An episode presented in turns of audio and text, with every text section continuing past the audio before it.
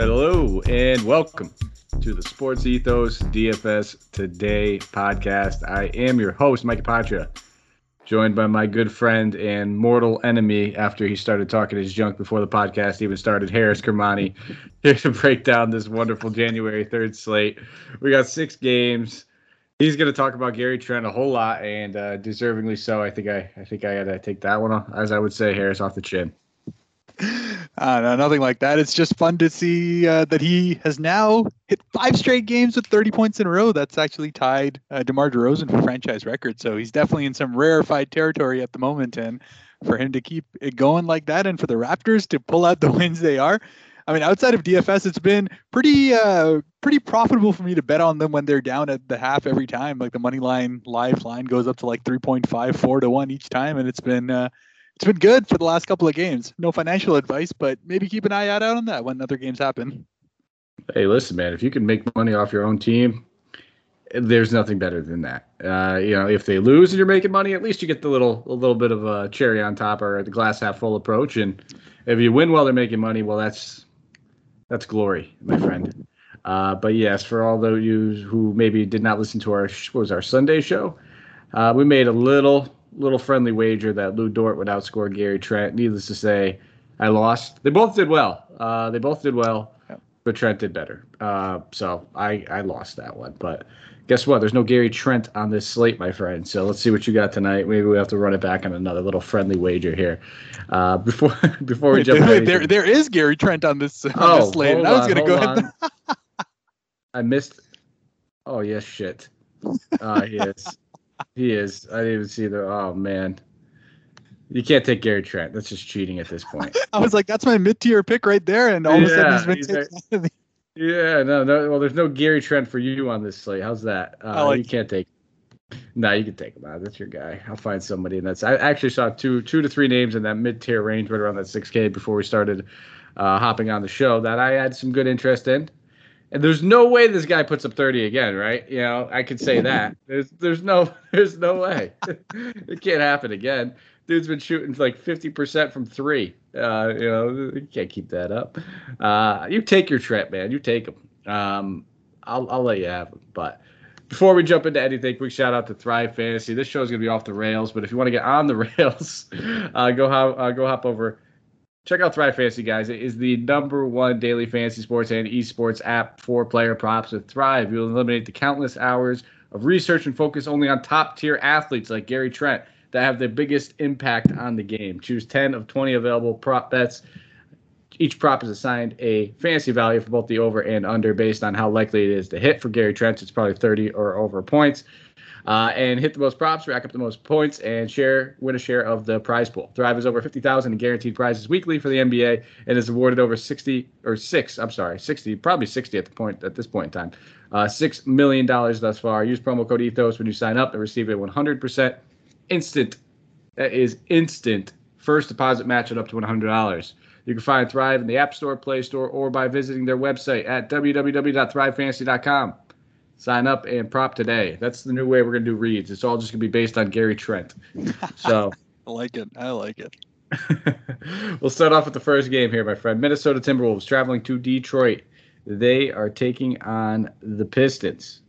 So for the injury report, Cade Cunningham is questionable, as well as Josh Jackson, and then Luka Garza, Saben Lee, uh, Isaiah Livers, and Jamorko Pickett. Pickett. Both will die. Has he even got a minute yet, Pickett? Uh, and then for the Timberwolves, a lot of questionable names here. We have Patrick Beverley, Leandro Bolmaro, Josh Okogie, and D'Angelo Russell are all questionable. So we'll check over on the Vegas line and see what we're looking at here. And guess what? We do not have it.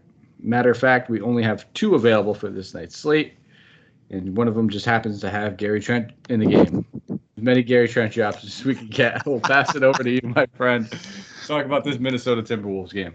Yeah, the Minnesota Gary Trents. But yes, the Minnesota's in a great spot here to be able to do quite well. Uh, plain and simple, Karl-Anthony Towns. Anytime he's 10,000 or less, he's always in my player pool. He's always one of my favorite guys to be able to go ahead and take. And best of all, he's been on an absolute heater for the last four out of five games, 50 plus DK points in each of those. And he hasn't even been forced to play the kind of minutes that's required against Denver. They had a blowout win in that one, only had to play 28 minutes against Utah, another blowout win, but still played 34 minutes in that one as well. But really, against two top tier athletes, top tier centers that he's had an opportunity to go up against. He's done quite well. And in general, Karl-Anthony Towns is one of those guys who just needs to get his groove going and he'll find himself shooting quite well to be able to get his value. So in 10,000, in a matchup in which they just don't have the size or frankly the lateral movement to be able to go ahead and keep up with Karl-Anthony Towns, I expect him to be easily able to hit 5x, if not you know, 5.5x on this matchup.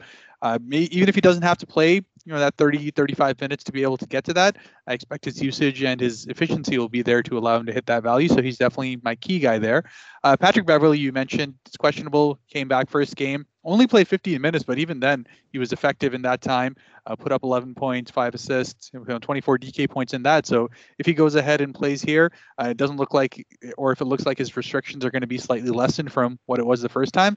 And honestly, I don't, I don't think he would have actually played 15 minutes. It was just that he got into like four fouls in 11 minutes, which forced him to go ahead and sit out for a long period of that. So I expect him to be able to play a, a decent amount of minutes if he finds himself on the floor. So definitely keeping an eye out on that.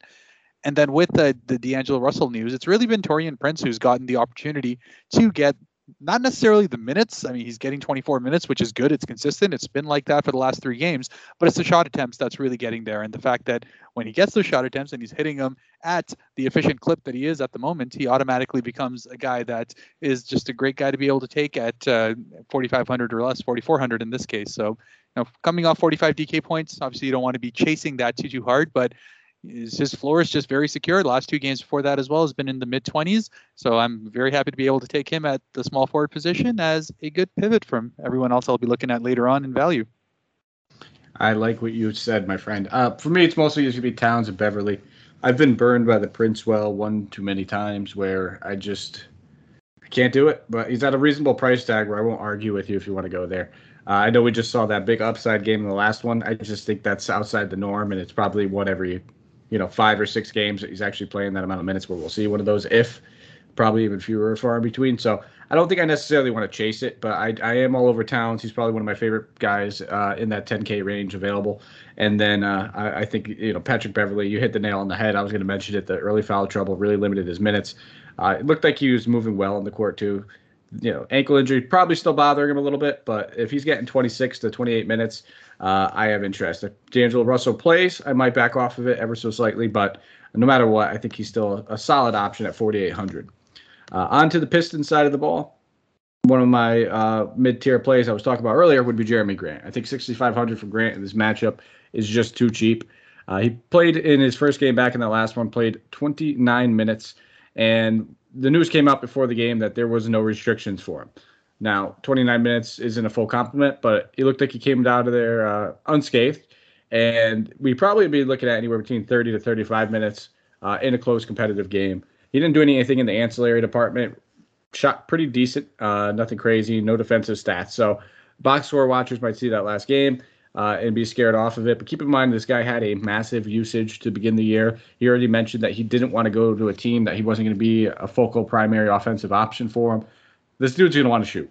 He's knocking a lot of the rust off, but 6,500 just seems a little too cheap. And then if Cade Cunningham happens to sit, I think we can get a good look at either Killian Hayes or Cory Joseph. I think Cory Joseph is probably the safer of the options, considering he's playing good minutes already. Uh, and then obviously he'd have a little bit more responsibility at 4,300. So he's probably a guy right in that Taurean Prince range. I prefer ever so slightly more, but those would be the only two guys I'm interested in.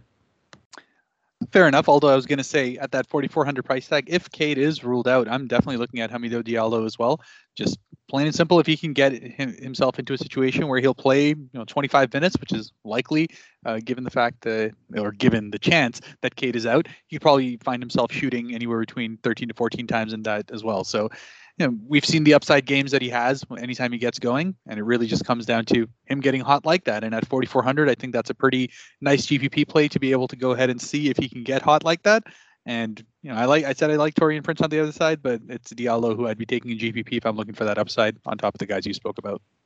All right, we'll keep it moving. 7:30 Eastern Standard Time game. Phoenix Suns traveling to Atlanta.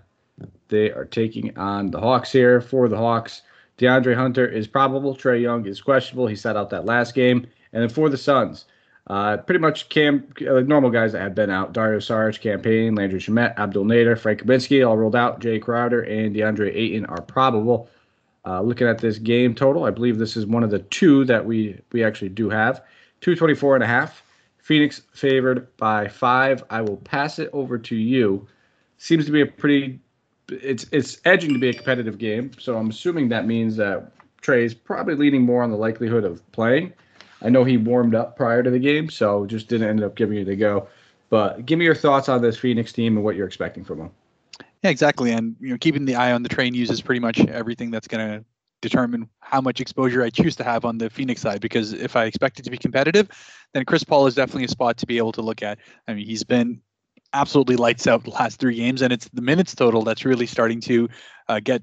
I mean, I would say shocking. I didn't expect him to be putting up 40 minutes a game, 39 minutes a game in the last two, but clearly they've uh, they've needed it. It's been situations where Phoenix has found themselves either in a hole in the fourth quarter or just in a really tight game. And if Chris Paul is not there as the maestro for them, they're finding themselves really struggling. So and we've spoken about it a couple of times between Chris Paul and Booker. I'll usually lean Chris Paul just because of the fact that he can go ahead and get you those big dime games alongside just a couple more shots, which happen anytime the game gets close. That's when you know, the fourth quarter Chris Paul comes out. He usually shoots uh, anywhere between five to six times in that period alone, just to be able to get the rest of his uh, line rounded out. So definitely like him.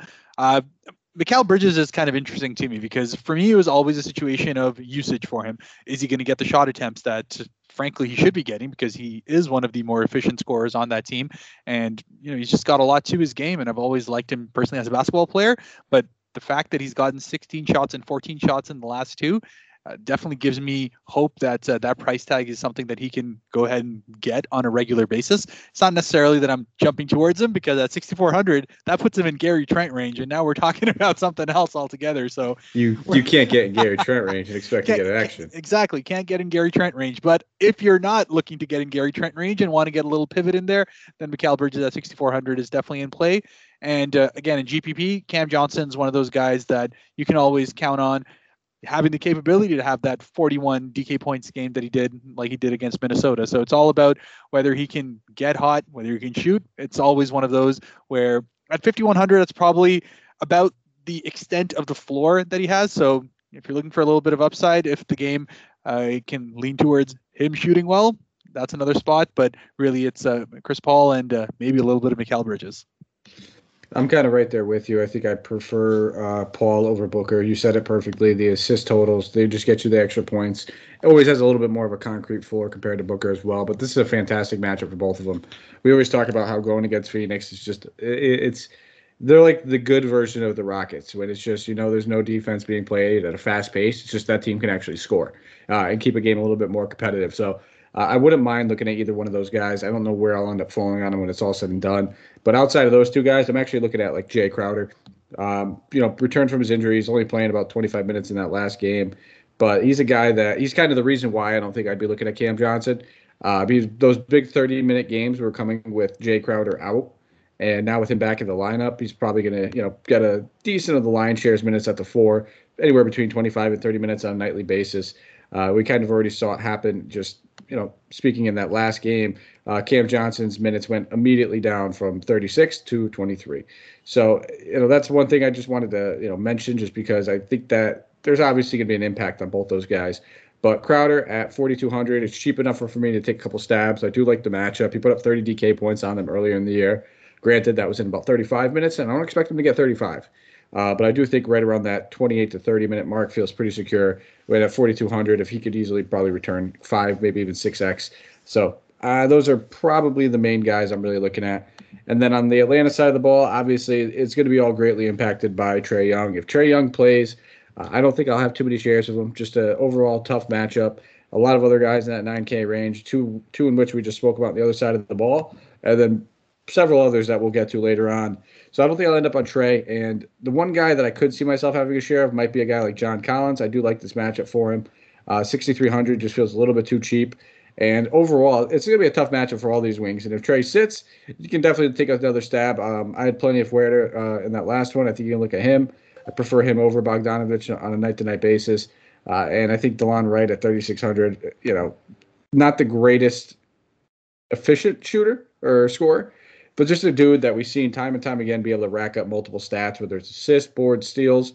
Uh, he gets you all those ancillary stats. 3,600 feels a little too cheap for him, so he'd be worth the dart throw again if we see Trae up. For the most part, I'll be looking at Collins and Huerter. Yeah, right there with you, especially on the Collins side. Even with Trae there in the last game, that's where Collins went ahead and dropped 41 DK points in that game as well. Uh, scored efficiently. It's you know, by and large, it's a pretty decent matchup for him. We'll have to see uh, the DeAndre Ayton side of things as well. He's listed as probable at the moment, but we'll have to see if he actually goes ahead and takes the floor. That'll probably have a little bit of an impact. But as you said, 6,300 is just a really safe floor for John Collins. Yeah, he flattered to deceive in the last game, but even then, when he's not uh, necessarily having a great shooting game, his floor is still usually pretty secure in that uh, high 20s to low 30s. So not too much downside taking him here at 6,300. And uh, Delon Wright, I would actually say he's in a really great spot to be able to do well. Uh, at home, he's found himself doing quite a bit better than he has been away. Just his shooting splits are better. His overall uh, production per minute is better. So it's just uh, a nicer spot to be able to take him if Trae is in fact out. Like I said, it's a pretty safe dart throw. You'll be able to get 5x on it. It's just whether he'll be able to get that 6 or 7x to really make it uh, one of those value plays that's absolutely smash. All right. Uh, next game. I will skip this game. I don't think there's anybody that we need yeah, to no, talk no about. This, and this one. Actually, there's two guys I know that you're, you're chomping at the bit to talk about. Chicago Bulls traveling to Toronto, ready to take on the Raptors or the Trents, whatever you want to call them. Uh, Alonzo Ball, Alex Caruso, Derrick Jones Jr., uh, and then Patrick Williams all rolled out. Zach LaVine is probable. And then for the Raptors, Goran Dragic and Khem Birch have already been ruled out. This game's coming in at a 223 total. Toronto being favored by two. Talk about the Raptors and let's just uh, get the elephant in the room. DeMar DeRozan traveling to Toronto. I know you're going to have some crazy stat for me, so give it to me. yeah, DeRozan. And it's funny enough, actually, it's DeRozan away from home when facing Toronto. That's where he's dropped like the two triple doubles that he had and a couple of other big games. But in general, DeRozan just uh, will find anything that he can do to go ahead and hit his uh, DK points value here. At 9,200, I'm not you know excited off the charts to be able to go ahead and take him, but the Zach LaVine news is what I'm waiting at. Uh, yes, he's listed at probable at the moment, but it's just one of those where uh, you know it's it's coming on a back to back. He's coming back from his injury. It's one of those where I could potentially see him sitting one of those two games out. So if this is the one that he sits out, then Demar definitely becomes even more uh, of a solid pick as far as the Bulls are concerned, because I'm not really enamored with the rest of the lineup. Uh, Ayo at uh, 5600 doesn't have the greatest upside. He'll probably be able to get you somewhere close to 30, but there's just not much that excites me about going ahead and taking him. And same situation with Vucevic as well. It's just the price tags are in a spot where the upside is just not there. Although Vucevic, I mean, given the fact that um, the Raptors' front court is the one area where they've continued to struggle. Khem Birch is still out. Uh, Boucher is not really a traditional defender over there, and Precious, you know, Precious is good, but he's finding himself, uh, you know, more squeezed as far as his minutes are concerned. Instead, they like to play Siakam in center. So Vucevic could be in a good spot to be able to produce. He's had a number of good games against the Toronto Raptors, but again, at 9100, you'd have to start to think about some of the other ones there. So if LaVine's out, Demar is my main guy. Otherwise, I might actually be avoiding most of the Chicago Bulls.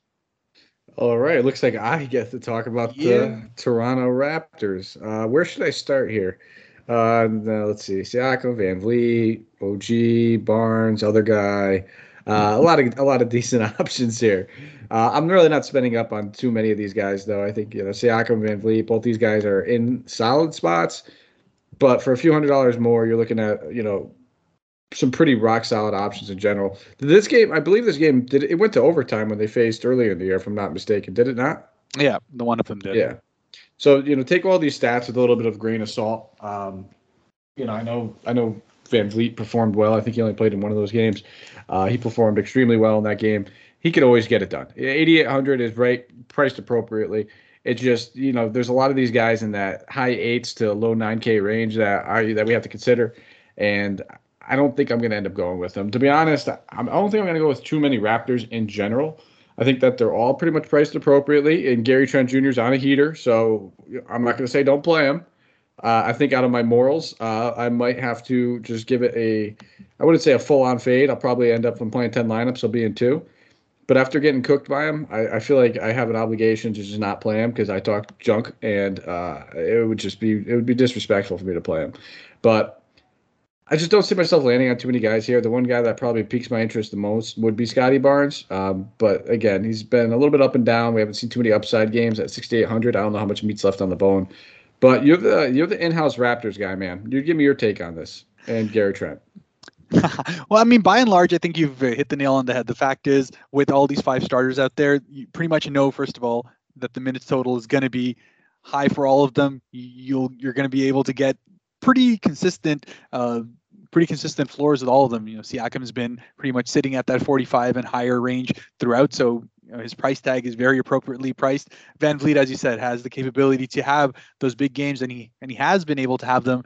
And you know, the Chicago factor is also you know one of those things. Again, it's it's him going against his home team, the team that he was a fan of. He's always been uh, out to kind of prove out that he is an all-star level player now against them. So I could very well see him having another big game over here. But again, as you said, it's if I'm looking at all the starters, and I'll have to stick with it until Gary Trent hits 7,000, I'm going to have to go with him, just given the fact that he is clearly the key shot maker for this team outside of uh, outside of Fred VanVleet. Like Siakam and all these guys, uh, between Siakam, OG, and Scottie Barnes, they kind of divvy up the rest of the uh, the rest of the not only playmaking abilities but also the shots get divvied up between them. But it's VanVleet and Scott and uh, Gary Trent that are getting 20 plus shots a game. So given the fact that uh, Gary Trent's obviously twenty seven hundred dollars cheaper than Fred VanVleet, it's just a, a, spot that I just can't can't find myself fading him. I just don't see how he hits anything less than you know, 32 to 35 DK points on a night where he's not even doing all that well because the rest of the stuff will kind of come around to be able to make it. So I'm, I'm still going to be there with him.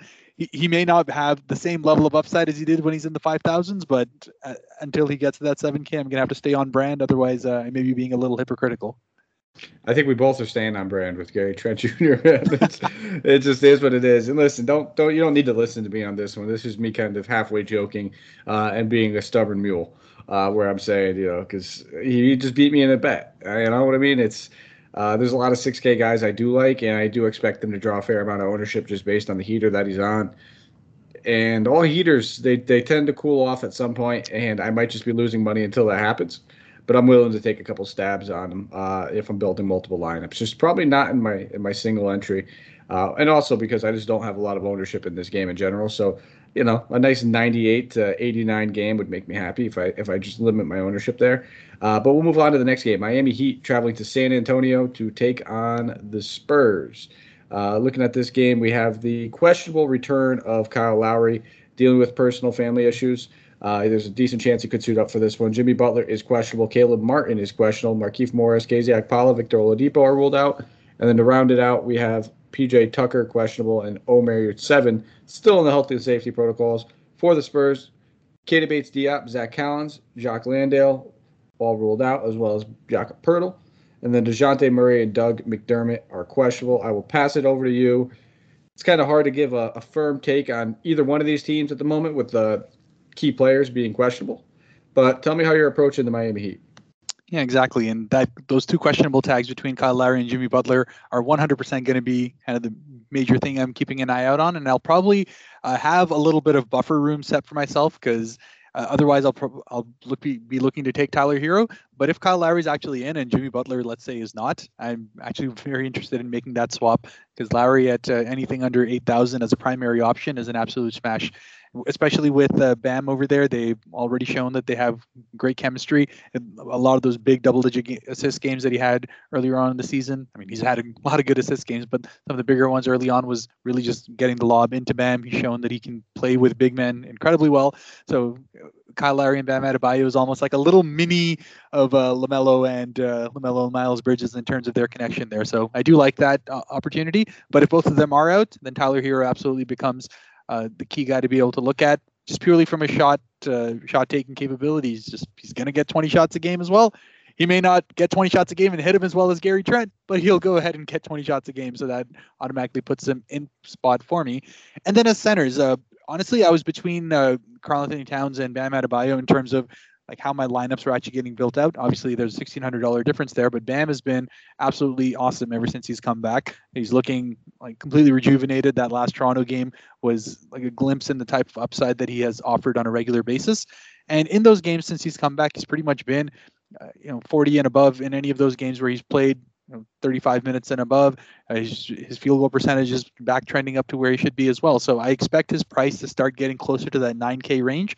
And as it stands now, the upside is still there at that 8,400. So on this matchup, it depends on honestly on the San Antonio side as well. If Dejounte Murray's out, then perhaps this game may not be as close as otherwise expected as well. So that may take a little bit of shine off. But I think uh, with all things considered, Tyler Herro should be pretty safe regardless of how things work out.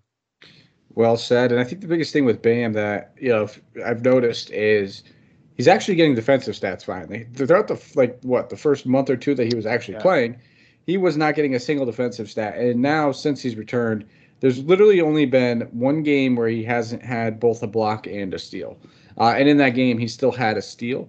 Uh, but that's the key factor for Bam, and always has been. You know, he's a great passing center. We know he's going to get as close to 10 rebounds pretty much night in and night out. He's a primary focus in this offense uh, next to Jimmy, especially if one of those two sits between Jimmy and Lowry. That should continue no matter what.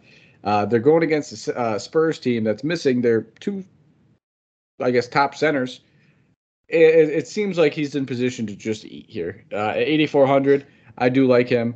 Uh, I do like Jimmy if, if Kyle Lowry happens to need another game. I'm a little worried about Lowry knowing that he hasn't played in about like 23 days or whatever it is. I don't know if they're just going to throw him back in there for 35 minutes at his first game back.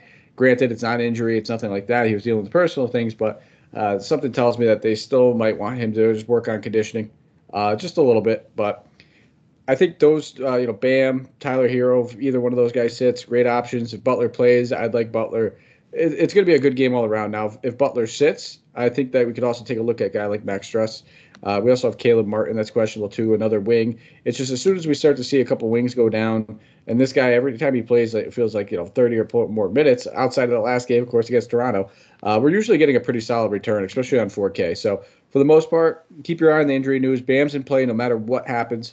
Uh, Tyler Herro is obviously in play no matter what happens, but becomes a much better play if either one of Lowry or Butler sit. And then I think if Butler sits, we could definitely look at a guy like Max Strus uh, and feel pretty comfortable with it. If Butler plays, I like Butler. So there's all the all the takes I have, I guess, and all the types of scenarios that could happen. Uh, on the Spurs side of the ball, Dejounte Murray being the big question mark, as you mentioned before. If he sits, lock in Derrick White at 6K. Um, I'm good with that all day long. He'd be one of those guys that I would probably – and listen, Murray sits. I don't think Gary Trent becomes chalk anymore. Uh, I don't think he draws high ownership at all. I think a lot of people would rather just, you know, take Derrick White. It's not the greatest of matchups. It may be uh, a little bit, a little less competitive of a game, but 6K for a guy that would be the primary ball handler, primary shot taker, and everything else that comes with it. Uh, it's just a little too cheap. We know that he has great defensive stat upside, one of the best shot blocking guards in the league. Which feels like he's routinely paying off that price tag at 5x, and if Murray sits, it really unlocks like that 7 to 8x kind of uh, upside that we could get from him. So uh, I have no problem looking at Derrick White. And then obviously, I think we need to talk about Drew Eubanks now that there's no centers left on this team. Uh, he should pretty comfortably be looking at around like 25 to 26 minutes. Uh, and then the rest will probably get divvied out to a guy like Thad Young, who hasn't really played, uh, but they're going to need some size. And that's exactly what it comes down to is they're lacking size. They're going to need some bodies. And at the end of the day, you know, they don't have too many trustworthy guys that have actually even seen minutes in this rotation. Thad Young's also a candidate at the trade deadline where it wouldn't be a bad opportunity to maybe give him a little extra run coming up to it, where I, uh, you know, showcase him, I guess, a little bit, show people that Thad Young still has a little, little left of the tank uh, and end up sending him off to a contending team for you know whatever it might be, a role player at a second round pick. he doesn't warrant a first round pick anymore at this stage in his career, but. Uh, that's pretty much what I'm looking at. It would be Derrick White, it would be Drew Eubanks, and uh, the off play would probably be Thad Young at low ownership. But that's a risky one because there's a decent chance, unless we hear anything or read anything, dude could still be out of the rotation for all we know. Yeah, fair enough. And well, first of all, I did a little fist pump because it looks like you're coming around on Derrick White, and I feel like I've uh, I've converted another one. But on that note, it was actually interesting last game. Apart from the fact that the Warriors kind of forced you to go small in general, but they actually ended up going with Doug McDermott at power forward, and Keldon Johnson ended up kind of switching over to this little uh, small ball center that they had going. So it'd be interesting to see what they actually decide to do in, in this game over here because Eubanks only played about you know four minutes, five minutes in the last game. Obviously, he should be expected to play a little bit more considering the fact that Bam's on the other side. But if I find that they're actually going to go with that same kind of small lineup they did last time with Devin Vassell getting the opportunity to play at the three and Keldon Johnson kind of getting shifted over uh, to the five, then I'm actually very happy to go ahead and take those three. And that's where I was kind of looking at that Derrick White, Keldon Johnson, Devin Vassell, and trifecta. All of them are at prices where there's lots of upside, especially again if Dejounte Murray is out, then there's tons of upside and tons of usage for these guys to be able to divvy up between them. I've always been big on the Devin Vassell train. I just think it's uh, one of those where, first of all, I think in the second half of the season he's going to be absolutely unleashed. Uh, they plain and simple love what he has to offer, not only on the defensive side, just altogether, just one of those stereotypical Spurs all around players that's going to be big for them. So I've always been big on him. 4,500 is a great spot to be able to take him. Obviously, last game he showed kind of upside that he's had, and he's had two games back to back in which he's gotten that 30 minutes plus. And it's not even that he's shooting all that well in those. So really, there's lots of room for him to be able to grow. And Keldon Johnson, who's on the other hand, who's been shooting incredibly well for the last couple of games now, that is one of those where, hey, is the heater going to happen to come off? But for him again, the floor has just been so secure because of the fact that his minutes are up there, high, mid to high 30s in each of those games. He's just uh, figuring into so many different lineups for the uh, San Antonio Spurs, and they love the fact that he can play between the three, four, and even the five if required. So you know, those are those are guys you want to take a look into. I actually like all of them more than I trust someone like Eubanks, who's a pretty uh, he's a decent shot blocker, but he hasn't shown himself to offer too much more. And I don't think Popovich is all that enticed to be able to go and play him, other than these young guys who he's shown that he's absolutely loves. Excuse me. And listen, if that happens, I probably would limit my my Derrick White shares at that point. Um, if they run Johnson, excuse me, hold on. Wow, choking over here. Um, if they end up, you know, playing Johnson at the center position, they're going to get cooked. Uh, and I'd be a little, I'd be a little hesitant on Johnson if they do that, just because Bam is one of the most versatile defenders. I generally wouldn't target anybody going against Bam. I think the only reason I would look at Eubanks if he starts is because simply he's a min salary guy starting. Uh, and he could trip and fall into anywhere between six and eight rebounds pretty comfortably. Maybe block a shot or two and end up with like eight points and get get us like a nice 20 to 25 DK points. But uh, that would worry me just because Bam's one of the best centers in the league when it comes to just being versatile and being able to shift onto guards as well. Uh, let alone you know a guy that is going to be undersized playing that four. He'll get cooked on the defensive end um, and cooked on the offensive end. So I I mean we're going to have to wait and see. Um, you know, respectfully respectfully agree to disagree on this one because I just don't think that the they will try to do that. I mean maybe it's kind of like a throwaway game if Murray ends up sitting, and in that case, they're saying let's just try to figure out, mess around with a couple different lineups, and see if we can, you know, sneak one away due to a mismatch. Uh, but I just hate targeting. I mean, Bam's the one dude that can, you know, contain Giannis, and we've seen that several times over the past like two years where. I, I already know anytime the Bucks are playing Miami, I, I do not go anywhere near Giannis simply because Bam's done such a great job on him. So you know, it's just one of my one of my fears, I guess, is is targeting too many people that go against Bam. But again, at mid salary, I would play Eubanks. I just gotta wait and see, I guess. And hopefully, we have that news. Uh, we might not. We might.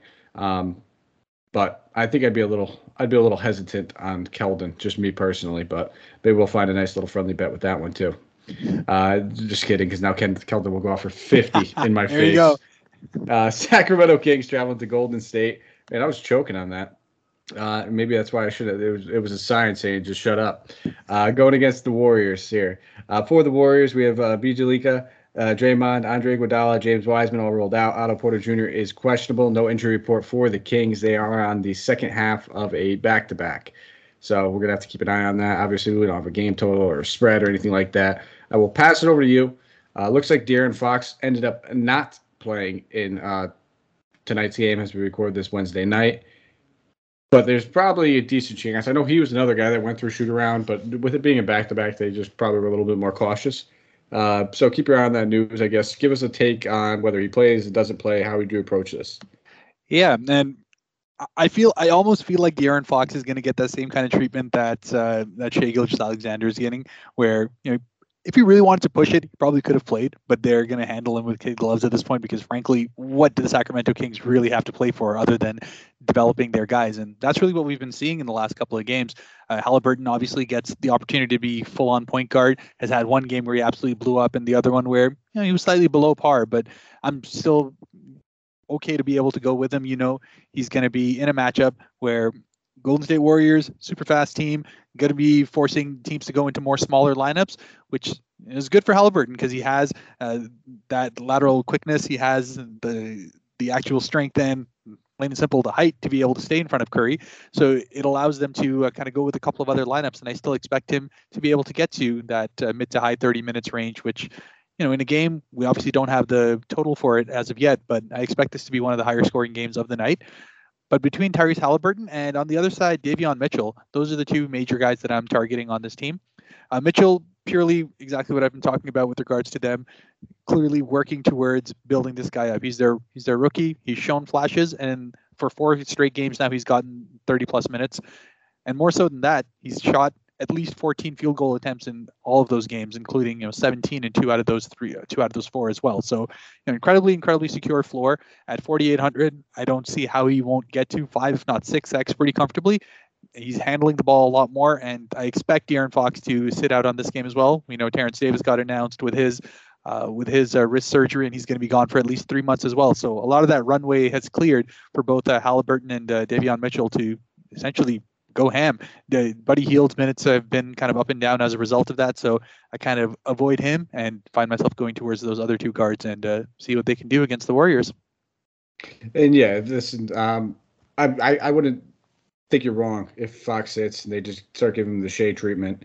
Um, it, it, very easily could happen. I, I think he probably is one of those gamer guys that might want to get back on the court, and the fact that he went through shoot around has me thinking that there is a decent chance he does play just because like why even put the guy through the shoot around? Just let him keep resting up until I mean we're only what like a week away from the All Star break at this point.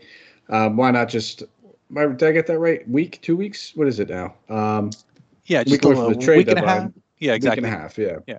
Right after the trade deadline is usually when it is, but um, I think that they wouldn't even have him go through shoot around and participating like that if that were the case. So I'm kind of leaning more towards the fact that he might play. If he plays, I'm probably not going to have interest in much of anyone uh, outside of the random narrative. Uh, and it's not really random of Harrison Barnes though. Um, just coming back to Golden State, playing in the Bay Area, the whole click at 6100. It's a it's a rock solid price tag. He's put up about 34 DK point average against this team in two games already this season. So he's probably the one guy I would look at a little bit. Um, you know, not overly excited about him, but I think he's a rock solid play. Uh, and then I don't mind looking at a guy like Metu again. He played 25 minutes in that last one. Didn't get the game we wanted out of him, but as long as Marvin Bagley continues to be out, uh, they're without Terrence Davis. They're going to need a little bit of size to the front court. So he's another guy I wouldn't mind looking at. But overall, I'm not too excited about these Kings now. If Fox does sit, I think Halliburton at 8,500, he's a rock solid play. I'm always willing to bet on the upside with Halliburton. I'll take his bad games, and his bad games still end up being about 35. Uh, but again, we talked about so many guys in that 9K range where he's getting up there. Uh, this is going to be a tough matchup for him.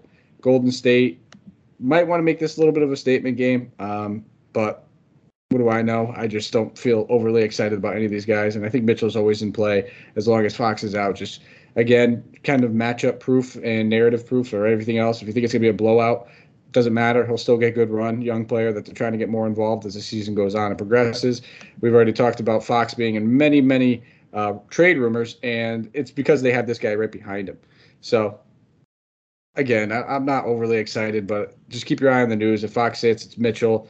Uh, if Fox plays, probably not playing anything outside of like a one-off of Harrison Barnes here and there. Uh, on the Golden State side of the ball, Steph Curry coming in at 10-4. Um, pretty much willed their way to that win against uh, the Rockets. Just had an unbelievable fourth quarter over there. Put up 40 actual points. He's starting to shake off that slump, man. Uh, over the past three games, he had two of those games with over 50% shooting. Uh, in both those games, he shot over 50% from deep. So that's the kind of stuff we want to see. It's an absolutely fantastic matchup for him.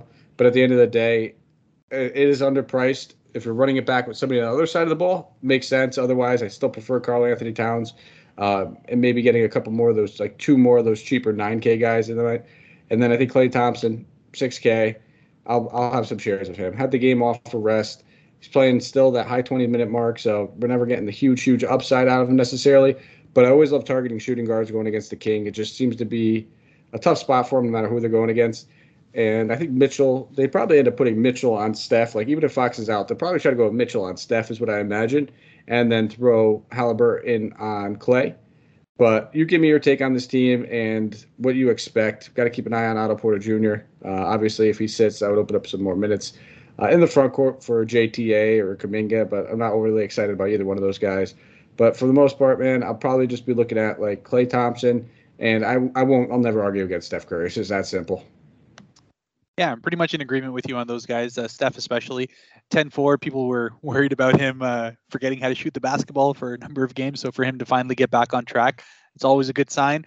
Probably heard the fact that he's uh, dropping down hard on the MVP ladder, so wants to remind people why he should be up there.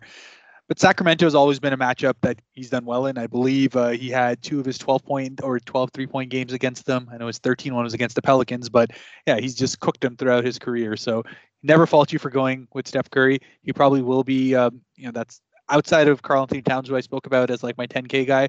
Uh, Steph Curry is probably the other one that uh, that I find myself having more interest in compared to some of the other studs. So definitely in play for me. It really all comes down to um, you know what I expect this matchup to be honestly, Steph in in three quarters, as long as he's shooting well, we'll be able to go ahead and pay off that 10-4. But it really just comes down to you know who's got the kind of upside that can really get you that 60, 70 point game. And, and that price tag, I might go with some, some of the other guards instead and be able to get someone like Karl-Anthony Towns instead and bank on him doing well for his uh, price tag instead of going with Curry. And Klay, Klay's always in play. It's just eh, for me, it all comes down to. Uh, how my lineups are shaking up. He's also in that Gary Trent range, man. He's only playing 26 minutes.